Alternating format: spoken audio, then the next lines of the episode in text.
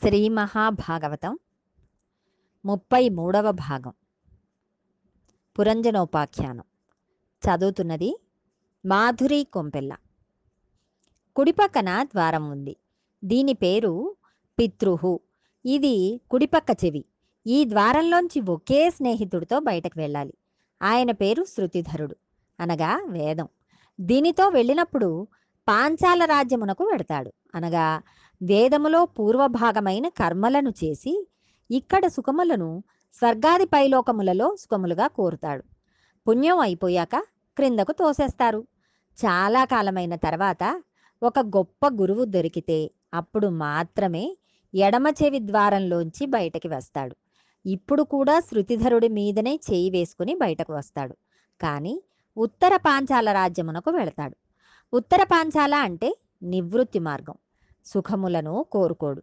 అది వేదము ఉత్తర భాగం. అందుకని ఎడమ చెవి ద్వారంలోంచి వెళ్ళినప్పుడు మోక్షమును కోరతాడు. ఆ తర్వాత ఉత్తరము నుండి వెళ్ళే ద్వారమునకు దేవహూ అని పేరు. అలాగే తూర్పున తిరిగి ఈ కోటకు క్రింది భాగంలో ఒక ద్వారం ఉంది. అదే మూత్రద్వారం. దాని పేరు దుర్మధుడు అక్కడ మదమును కల్పించే ఆవేశం ఉంటుంది. ఆ ద్వారంలోంచి బయటకు వెళ్ళినప్పుడు దుర్మధుని భుజం మీద చేయి వేసి సుఖమనే సామ్రాజ్యమును చేరతాడు. ఆ సామ్రాజ్యం పేరు గ్రామికము. పశువులు కూడా పొందుతున్న సుఖమేదో ఆ సుఖమును పొందుతున్నాడు. అందుకని గ్రామికమైన దేశమునకు వెళతాడు. పడమట అనగా వెనక భాగమందు ఒక ద్వారం ఉంది. అది మలద్వారం. దాని పేరు లుబ్ధకుడు. అంటే ఉన్నదానిని బయట పెట్టనివాడు. లోపలే కూర్చొని ఉంటుంది. బలవంతంగా తోస్తే బయటకు వెళ్తుంది. అందుకని దాని పేరు వైశసము అలా రెండు రకములుగా వెళ్తుంది. జీవుడు నేను వెళ్ళను అని ఈ పురమును పట్టు కూర్చుంటాడు. ఇందులోంచి బలవంతంగా తీసేస్తారు. అంత పేచీ పెట్టి తన శరీరం మీద భోగముల మీద తన ఐశ్వర్యం మీద కాంక్ష పెంచుకున్న వాడిని తరిమి తరిమి ఇదే శరీరంలో అధోభాగమున ఉన్న అపానవాయు మార్గం గుండా వెళ్ళిపోతాడు. అలా వెళ్ళిపోతే వైససము అనే భయంకరమైన నరకంలో యాత్ర మొదలు పెడతాడు ఇన్ని ద్వారములు ఉన్నాయి. ఇవి కాకుండా తన రాజ్యమునందు ఎందరో ప్రజలు ఉన్నారు. అందులో ఇద్దరు కళ్ళు లేని వాళ్ళు ఉన్నారు. వారు పుట్టుకతో అంధులు. పురంజనుడు వారిద్దరి భుజముల మీద చేతులు వేసి వాళ్ళతో కలిసి వెళ్తూ ఉంటాడు. ఒక ఆయన భుజం మీద చేయి వేస్తే ఆయన తీసుకువెళ్తూ ఉంటాడు. కళ్ళు లేనివాడు ఆయన నడిపిస్తే ఈయన నడుస్తూ ఉంటాడు. ఆయన పేరు దిశస్మృత్. రంధ్రములు లేనటువంటి కాళ్ళు గుడ్డివి. వాటిని ఎక్కడికి వెళ్ళమంటే అక్కడికి వెళ్తాయి. ఇంకొక అంధుడి మీద చేయి వేసి వాడు చెప్పినవి చేస్తూ ఉంటాడు. చేతులకు కన్నములు ఉండవు. వాటిని ఏం చేయమంటే దానిని చేస్తూ ఉంటాయి. అలా తాను చేతులతో చేసిన దుష్కర్మల చేత తానే బంధింపబడుతూ ఉంటాడు. అందుకని ఇద్దరు గుడ్డి వాళ్ళతో తిరుగుతున్నాడు. ఇటువంటి వాడు విశోచుడు అనబడే వాడితో అంతఃపురంలో భార్యా బిడ్డలతో ఎప్పుడూ సుఖములను అనుభవిస్తూ ఉంటాడు. ఇటువంటి వాడు ఒక రోజున గుర్రం ఎక్కాడు. దానికి తన పక్కన పదకొండు మంది సేనాపతులను పెట్టుకున్నాడు. ఇవి పది ఇంద్రియములు ఒక మనస్సు. వాటికి ఒకటే కళ్యం ఒకడే సారథి అందుకని ఆ రథం ఎక్కి తాను చంపవలసినవి చంపకూడని వాటిని కూడా చంపేశాడు. అనగా తాను చెయ్యవలసిన చేయకూడనివి అయిన పనులను చేశాడు. చంపకూడని వాటిని చంపడం వలన అవి అన్నీ పగబొ పగబట్టి ఇనుప కొమ్ములు ధరించి కూర్చున్నాయి. అటువంటి స్థితిలో తిరిగి ఇంటికి వచ్చాడు. భార్యను చూశాడు. అయ్యో నిన్ను విడిచిపెట్టి వెళ్ళిపోయాను. బాగున్నావా? అన్నాడు. ఆవిడ అలకగృహంలో ఉంది. అనగా మరల సాత్విక బుద్ధి అందు ప్రవేశించాడు. ఇలా ఉండగా కొన్నాళ్ళకి ఆవిడ చాలా పెద్దది అయిపోతుందేమోనని అనుమానం వచ్చింది. అనగా మెల్లిమెల్లిగా బుద్ధియందు స్మృతి తప్పుతోంది. వీడికి అనుమానం రాగానే ఒక రోజున స్నానం చేసి ఉజ్వలము అనే వస్త్రం కట్టుకుని వచ్చింది. అబ్బో మా ఆవిడకి యవ్వనం తరగడం ఏమిటి అనుకున్నాడు. మళ్ళీ మళ్ళీ కౌగిలించుకున్నాడు. ఉజ్వలం అంటే తన బుద్ధి అందు తనకు భ్రాంతి. అయినా నా అంత వాడిని నేను అంటూ ఉంటాడు.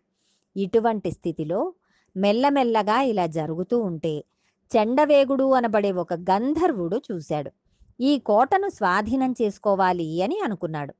ఆయన దగ్గర మూడు వందల అరవై మంది మగ సైన్యం మూడు వందల మంది ఆడ సైన్యం ఉన్నారు. ఆడ సైన్యం నల్లగా మగ సైన్యం తెల్లగా ఉంటారు. అనగా రాత్రులు నలుపు పగళ్ళు తెలుపు. వీళ్ళే శుక్లపక్ష కృష్ణపక్షములుగా ఉంటారు. వీళ్ళు వచ్చి కోటను బద్దలు కొడదామని చూశారు. ఈలోగా వీళ్ళతో పాటు కాలకన్య అంటే కాలస్వరూపమైన ఈశ్వరుడు కలిసింది. ఈ కాలకన్యని వివాహం చేసుకోవాలి అనుకుంది. ఆవిడను ఎవరూ వివాహం చేసుకోవడానికి ఇష్టపడలేదు. బ్రహ్మజ్ఞాని కదా ఈయనకి ఏం బాధ ఉంటుందని ఒక రోజున నారదుడు కనపడితే ఆయనను తనను పెళ్ళి చేసుకోనవలసిందని అడిగింది. అప్పుడు ఆయన నీవు నాకు అక్కర్లేదు చేసుకోను అన్నాడు. కాలకన్య కాబట్టి ఆమె మృత్యురూపమై శరీరమును పడగొట్టేయగలదు. కానీ నారదుడిని ఏమీ చేయలేదు. బ్రహ్మజ్ఞానం ఉన్నవాడిని కాలం ఏమీ చేయలేదు. అందుకని ఆమె నారదుడికి ఒక శాపం ఇచ్చింది. నువ్వు ఎక్కడా స్థిరంగా ఉండకుండా మూడు లోకములలో తిరుగుతూ ఉండు అని. అప్పుడు నారదుడు నాకు బెంగలేదు. నామని చెప్పుకుంటూ మూడు లోకములలోనూ తిరుగుతూ ఉంటాను. కానీ ఒక మాట చెబుతున్నాను విను. నిన్ను ఎవ్వరూ పెళ్ళి చేసుకోరు అన్నాడు. తర్వాత కాలకన్య యవనుల నాయకుడు అయిన భయుడి దగ్గరకు వెళ్ళి తనను పెళ్ళి చేసుకోమంది. అతడు నీవు నా చెల్లెలు వంటి దానివి నేను నిన్ను పెళ్ళి చేసుకోకూడదు. నాకు ఒక తమ్ముడు ఉన్నాడు. వారి పేరు ప్రజ్వరుడు. నీవు వాడు కలిసి ఒక పని చేస్తూ ఉండండి. ఆ ఆ పని పేరు దేవగుప్తము. చాలా రహస్యం. నీకు భర్త దొరకలేదని కదా నీవు బాధపడుతున్నావు. ఈ వేళ నుంచి ఊళ్ళో ఉన్న భర్తలందరూ నీకు భర్తలే. అలా నీకు వరం ఇస్తున్నా. నువ్వు భార్యవు అయిపోయినట్లు వాడికి తెలియదు. నీవు వాడిని ఎప్పుడు వెళ్ళి పట్టుకున్నా అప్పుడే వాడు నీకు భర్త అయిపోతాడు. నీవు ఎప్పుడు వెళ్ళి పట్టుకుంటావో వాడికి తెలియదు కాబట్టి నీ పేరు జర అని చెప్పాడు. ఇక్కడ జర అంటే వృద్ధాప్యం. వ్యక్తులు తమకు ముసలితనం వచ్చిందని ఒప్పుకోరు. కానీ జర వచ్చి పట్టేసింది. ఆమె వెనకాతలే భయుడు వస్తాడు. భయుడి వెనకాల యవనుల సైన్యం వస్తుంది.